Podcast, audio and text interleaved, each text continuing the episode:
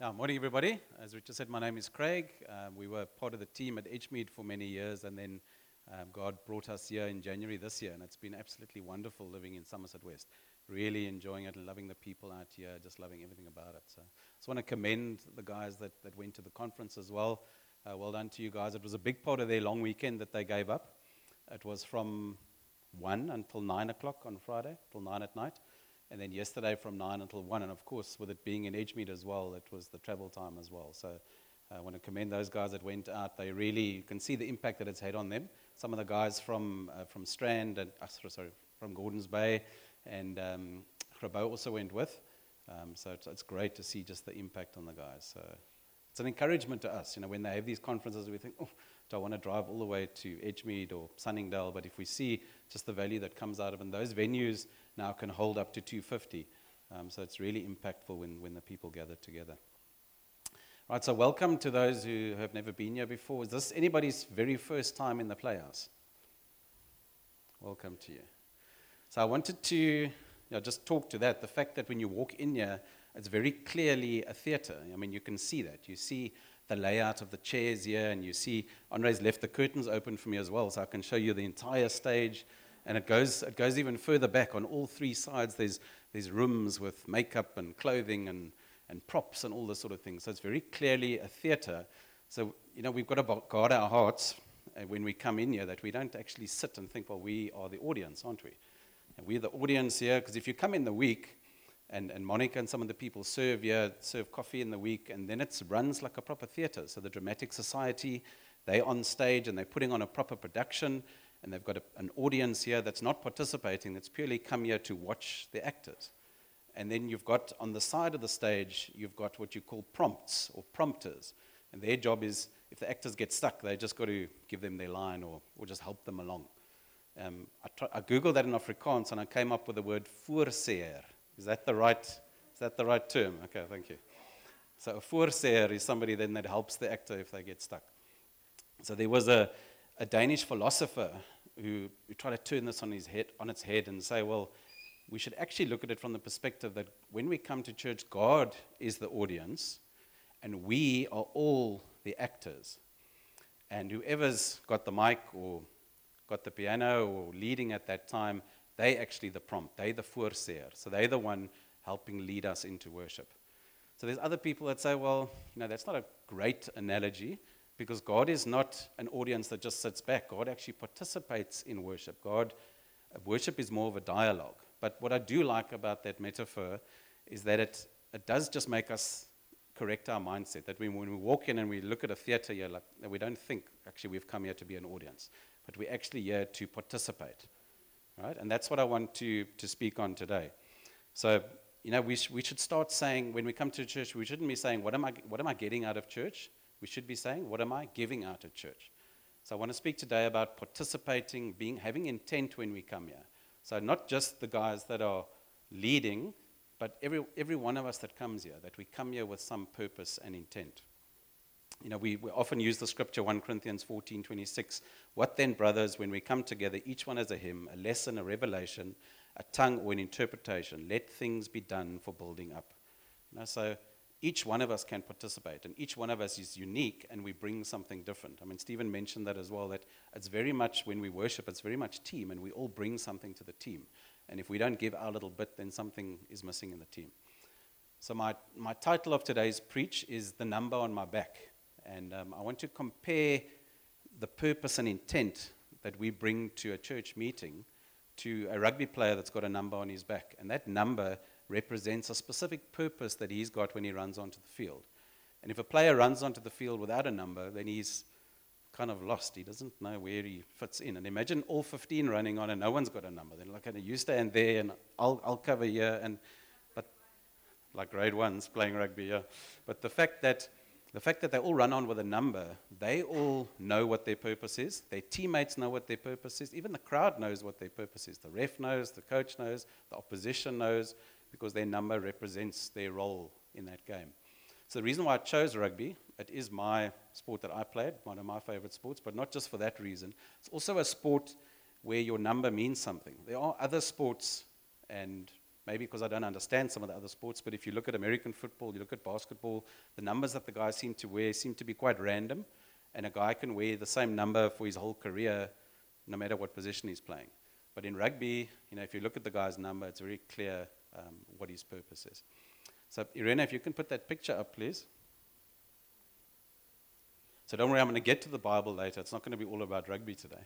But, um, but I, do, I do acknowledge that not everybody is a rugby fan. So I'm just going to give it two minutes on this picture here, and then just to align us, and then we'll move forward and, and look at some scripture on that. And I also acknowledge that there are lady rugby players, but forgive me if I just talk in the masculine form today. So let's start by do we at least know which way they're playing if they formed up like this? they're playing up, okay, all right. Okay, so I'm just going to quickly run through the numbers, and the purpose of me running it through, running through the numbers is just to demonstrate the diversity within the team and the fact that each number means something different. So if you look at numbers one, two, and three, they're called the front row, so they're the heavier set guys. At international level, they weigh about 120.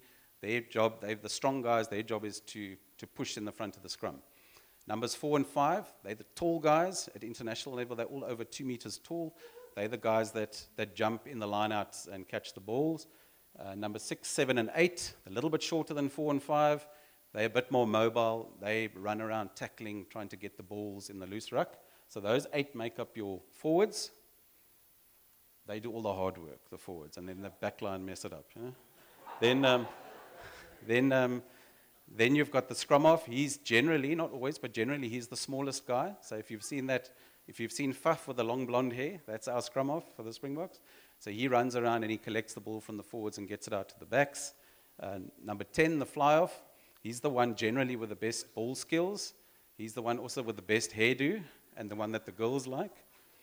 Then you've got uh, 12 and 13 are the centers. They're your strong, fast runners that run the ball up mostly into trouble, into the into the traffic.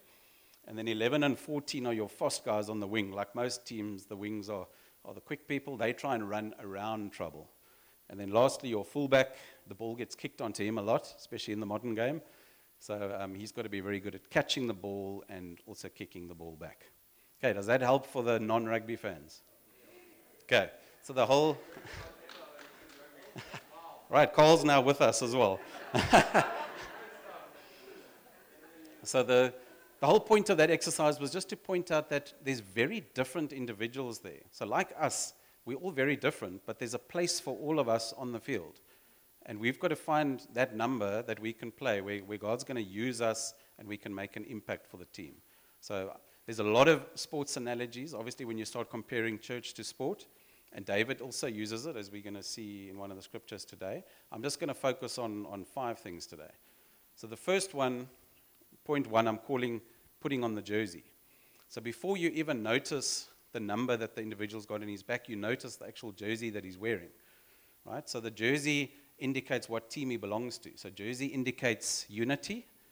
And also there's a responsibility when wearing that jersey because you have to have the culture of that jersey that you're wearing. So that could be any, any uniform, school uniform, army uniform.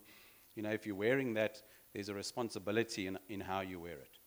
So if we start with unity, if we can move to the first scripture, please. Ephesians 4 and verse 1 to 7. Right, so we, Paul starts with the word therefore. And um, if you've known Will Murray long enough, he always says you must always ask why for is there a therefore? And the reason why there's a therefore there is Paul has just been teaching them Bible doctrine in chapters 1, 2, and 3. So he's teaching them all the foundational Bible truths. And then he starts talking about unity. So he's basing the unity on the fact that he's now taken them through all these biblical truths. So he says, therefore. Therefore, I, a prisoner for serving the Lord, beg you to lead a life worthy of your calling, for you have been called by God. Be humble and gentle, be patient with each other, making allowance for each other's faults because of your love. So he brings love in there. So, really, the basis for unity is the scriptural truths that bring us together and the love that brings us together. So, that's why he's stressing love there. Always keep yourselves united in the Holy Spirit and bind yourselves together with peace. We are all one body, we have the same spirit, and we have all been called to the same glorious future. There's only one Lord, one faith, one baptism, and there's only one God and Father who is over all of us and in us all and living through us all. So one of the versions also talks about, you know, working hard at the unity. And unity can be hard work. You know, it's, quite, it's more natural for us to think, oh, this oak, you know, I've just had enough of him and I'll rather just go my own way. You know, that's, that's more of our natural tendency. Unity generally takes hard work to actually pull together and to admit our faults and to actually to plug in and, and to show unity. So um, John Stott, he says, truth becomes hard if not softened by love, and love becomes soft if not strengthened by truth. And that's you know what Paul's trying to say here. So he's trying to bring unity, but he's making sure that he brings those biblical truths from the first three chapters, and then he's emphasizing love here. So if you if you look at a practical example of that, you know, if you've got an accountability relationship and somebody's trying to help the other person, and if they're just giving truths, the person walks away like battered and feeling unloved. But if they do the opposite and they just show love, they don't actually bring the truth, then the person walks away and they, you know, nothing is really sunk in. So it's always a balance of these truths and, and love. Okay, then I'm going to jump to, chapter, uh, to verse 11, in, still in Ephesians 4. So now Paul goes from this unity and he starts talking about, di- about diversity within the unity. He's the one who gave these gifts to the church the apostles, the prophets, the evangelists, and the pastors and teachers. So you see, there's all these different roles. So, like the rugby team, there's very specific roles, and they all come together and they function as a team. That's what he's addressing here. He's talking about unity, but he's showing the different diversity within that. Their responsibility is to equip God's people to do his work and build up the church, the body of Christ. That verse you should recognize, Ephesians 4, verse 12. So the movement 412 that Josh Jen started is based on Ephesians 4, verse 12. It's going out and equipping the saints. So used, going out as team, and that's one of the things that, that Josh Jen or 412 specifically does when they go into a different church in a different country. They model team. That's one of the strong values that they bring across. Because often they go into a church and it's a one man show, and the guy's trying to run this and he doesn't have a team around him. Okay, verse 13. Until we come to such unity in our faith and knowledge of God's Son that we will be mature and full grown in the Lord, measuring up to the full stature of Christ. So he's talking about um, spiritual maturity and spiritual unity. So it's important for us as a church when we're moving forward, we've got to be growing, we've got to be maturing spiritually, and we've got to be um, growing in unity, in spiritual unity. Then we will no longer be like children, forever changing our minds about what we believe because someone has told us something different or because someone has cleverly lied to us and made the lie sound like truth. So that's often what comes in. That's what causes disunity. I think Andrew mentioned it, Andrew or Brad mentioned it on Wednesday night. You know, division comes from having two, die means two. So two visions causes disunity. You know, and that's when these subtle untruths come in, that's what can start causing disunity. Instead, we will hold to the truth in love, becoming more and more in every way like Christ, who is the head of his body, the church. Under his direction, the whole body is fitted together perfectly. As each part does its own special work, it helps the other parts grow so that the whole body is healthy and growing and full of love. So remember, Paul speaks in 1 Corinthians 12 about the body and the different parts of the body. So, yeah, he's bringing in the body again. And he's also talking about the body growing. So a healthy body grows. A young child, if the body is healthy, the body will grow. The same with the church. If we've got a healthy church, the church is going to grow. Okay, so that first point of the jersey was the unity. The second point was that we've got to be responsible about how we wear the jersey. So if we look at the next scripture, it's very much about the, the fruit that we're displaying. Yeah, okay, sorry, this, this one first. This was just about, this is Jesus praying about unity. Um, so this was in the upper room. So Jesus, uh, he's washed the disciples' feet and he's been teaching them certain truths and telling them what's, what's coming. And then he starts praying for them. And part of this prayer is Jesus actually prays for unity. And you'll see in the way it's worded, he's praying for the disciples, but he's also praying for us as the modern day church says, I'm praying not only for these disciples, but also for all who will ever believe in me because of their testimony. My prayer for all of them is that they will be one, just as you and I are one. Father, that just as you are in me and I am in you, so they will be in us, and the world will believe you sent me. I've given them the glory you gave me, so that they may be one as we are. I in them and you in me, all being perfected into one.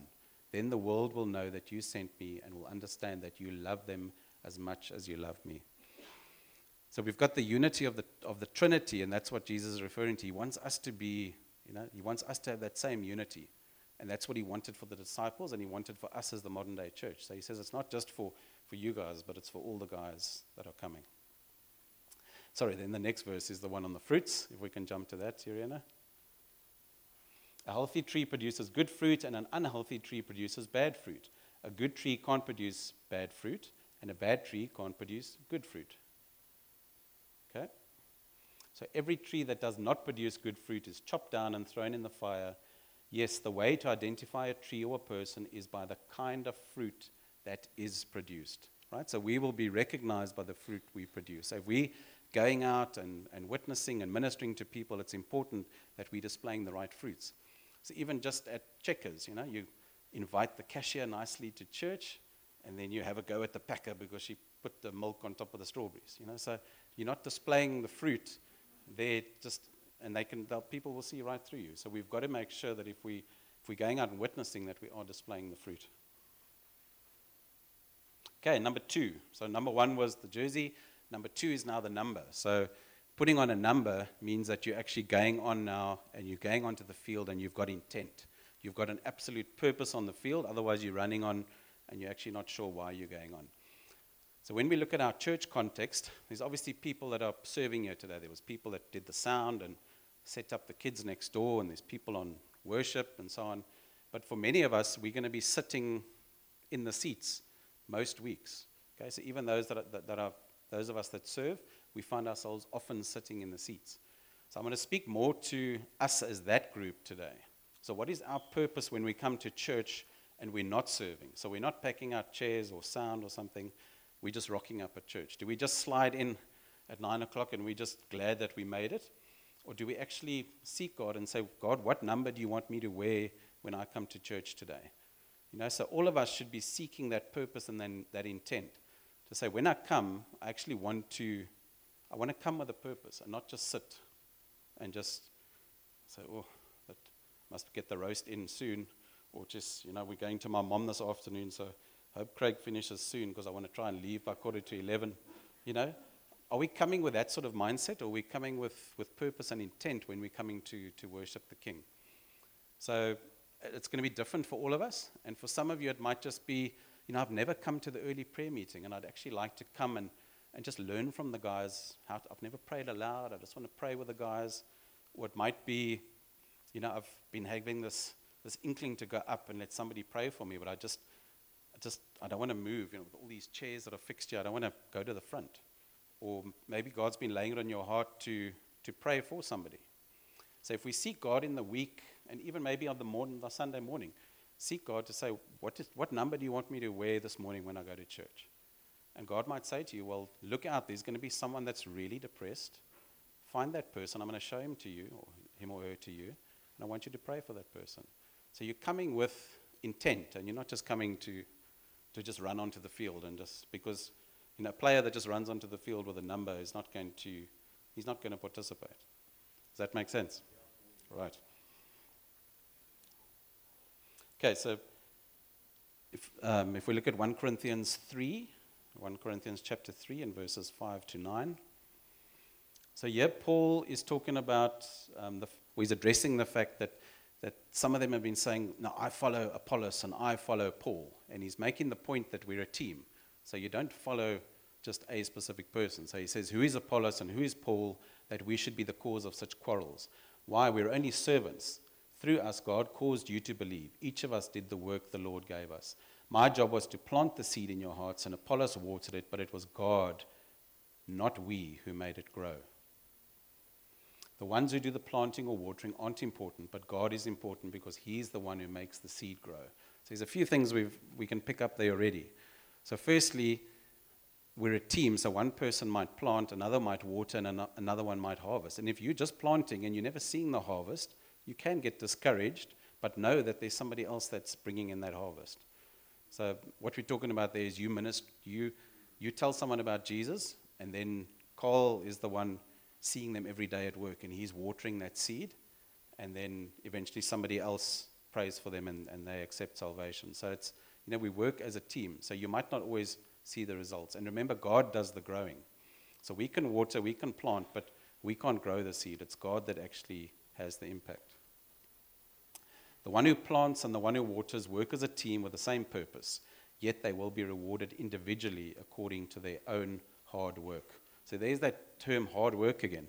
So tending the soil is also hard work, and that you know that makes sense. We know what it's like if we've got a, a garden and we don't get to the garden. I think somebody here this morning said, Schalk said he's got to get into the garden on this long weekend. You know, because if we don't keep our hand on it, it gets overgrown and it gets dry and it just, you know, and it's the same with the soil. We've, you know, with people, we've got to invest into people. It's hard work, but we've got to encourage people. We've got to sow in. If we're not moving forward, then we're moving backwards, like a garden that gets filled with, with weeds and leaves. We work together as partners who belong to God. You are God's field, God's building, not ours. Right? So we've got to remember that it really is God's house. So nothing here is ours. We are, are workers here, but, but God does um, all, the, all the growing and God gets all the glory. Right, if we look at um, Proverbs 24, we see what Solomon says about the guy that's, that's not hardworking. I walked by the field of a lazy person, the vineyard of one lacking sense. I saw that it was overgrown with thorns, it was covered with weeds, and its walls were broken down. Then, as I looked and thought about it, I learned this lesson a little extra sleep, a little more slumber, a little folding of the hands to rest. And poverty will pounce on you like a bandit, scarcity will attack you like an armed robber. So that just really confirms as well, you know, if we sit back and just do nothing, then we move backwards and we regress and things get overgrown and weeds come in. Okay, and then the last scripture on that one is 1 Corinthians, back to 1 Corinthians 9, verses 24 to 27. So this is what I referred to where Paul also uses a sports analogy. So he says, Remember that in a race everyone runs, but only one person gets the prize. You must run in such a way that you will win. All athletes practice strict self control. They do it to win a prize that will fade away but we do it for an eternal prize. So I run straight to the goal with purpose in every step. I'm not like a boxer who misses his punches. I discipline my body like an athlete, training it to do what it should. Otherwise, I fear that after preaching to others, I myself might be disqualified. So there he's saying, run with purpose. If we're on the track, we must be running to win. If we're on the rugby field, we must be playing to win. If we're here, we must have purpose and intent to actually worship God, to make a difference in His kingdom. Okay, the third thing is wearing a different number. So we spoke about it at the prayer meeting as well. Sometimes the coach comes and says, I know you've been playing number six the whole season, but I really need you at number eight now. You know, so depending on the circumstances, God might speak through the team and say, We need you in a different position. And then we mustn't get like, But I am the bass guitarist. That's my role. You can't put me anywhere else. Or I'm the coffee person. I'm known as the coffee person. Why do you want me to do something else? So we mustn't get too attached to our number and to our role. We've got to realize that for the team, we've got to be flexible to be used somewhere else. Right? I mean, it was quite, quite privileged to go to one of those business breakfasts where Rassie uh, spoke after the World Cup. He's the Springbok uh, coach. And he spoke about Schalk Brits. You know, they communicated very well to that team. So that team were very well informed at the, in their preparation for the World Cup. And Schalk Brits knew he was going to play two games, one at number two, one at number eight, and he was going to captain the one. So he wasn't like, I'm a hooker, you can't put me on number eight. You know, for the, depending on the team circumstances, the coach will move people around, and the team will demand something different from you, and we've got to be flexible to be able to move into a different space. Okay, 2 Corinthians chapter 1, verse 15 and 16. So this is an example of where Paul had to change his plans. So it happened in the New Testament as well. We said, Since I was so sure of your understanding and trust, I wanted to give you a double blessing. I wanted to stop and see you on my way to Macedonia and again on my return trip. Then you could send me on my way to Judea. So he was planning to go to them again, but he didn't make it because God came in and changed his number and said, No, I want you to do something else. So that's an example of Paul changing his plans. And then back in 1 Corinthians 9 again, 24 to 27. Sorry, not 1 Corinthians 9 19. This means I'm not bound to obey people just because they pay me, yet I've become a servant of everyone so that I can bring them to Christ. So this is Paul referring to the fact that he adapts himself to the different circumstances. So don't misunderstand the scripture. Sometimes people say, well, that doesn't mean he's a hypocrite or he's two faced. No, it just means that he's able to adapt to his audience. So I mustn't become someone that says I can only minister to, to 40 year olds in my neighborhood. You know, am I able to adjust myself to speak to teenagers or to speak to people of a different culture? You know, that's what he means by being adaptable, putting on a different number for the benefit of the team. Okay, fourth point covering in the moment. So that's when you're on the field, you've got a specific purpose, but there's something else required of you on top of that. So the, the, the prop, like the number three that I played, he can't say, Well, I'm only here to scrum. I'm not running. And I'm not passing or kicking. He's got to be used or tackling. I've got to be, he's got to be used wherever he's needed. So he's only scrumming maybe, I don't know, 10 scrums in a match. Then he's got to be out, tackling, supporting, rucking, passing, maybe running with the ball, right? And it's the same here. So the bass guitarist, again, that might be his number for the day. But if he's called on to pray for somebody, to minister to somebody, or to, to encourage somebody outside, right? We've got to be flexible in the moment for the different needs as well. So Andre's leading the meeting. If he gets sucked over there and maybe people are praying for him, then we can't stand and go, yes, is Andre going to get done so we can close this meeting? You know, somebody else will step in for Andre and, and cover for him. So it also means standing in the gap for each other. You know, sometimes your brother will be pulled aside or your brother will be just going through tough times. And then we stand in the gap for each other. It's covering in the moment.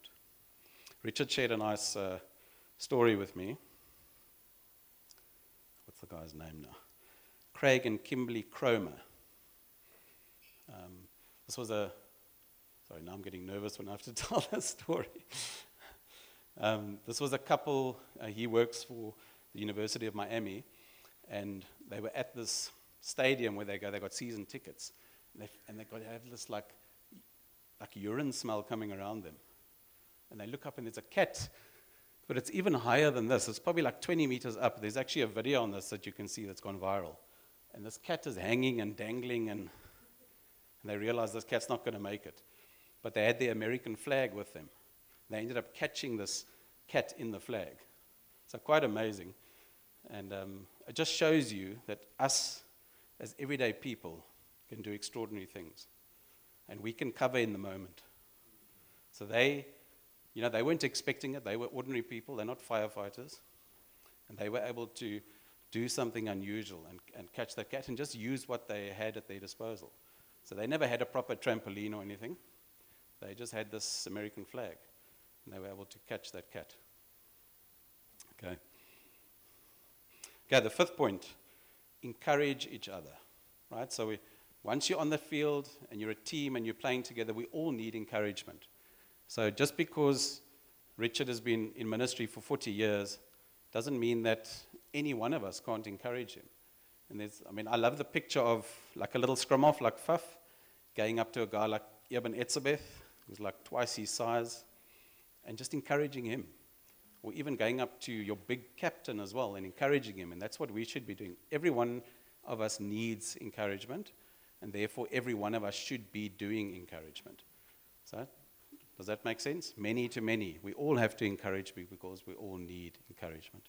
So if we look at uh, 1 Thessalonians chapter 5 and verse 11, so encourage each other and build each other up just as you are already doing. So the, that uh, church in Thessalonica was a very good church, and they were encouraging and building each other up. And Paul was just saying, keep doing this. This is what's needed. Okay, Brad Farina was talking about that on Wednesday night at the gathering gathering was fantastic, and um, Brad was speaking about standing fast. You know, we go through different times. So we, maybe through COVID now, financially you've been strapped. So he was, he was using the example and saying, maybe you're struggling to tithe now because of COVID. Or maybe you're starting to get in with the wrong friends. And this is when we need encouragement. To, we need to encourage each other to be able to stand fast.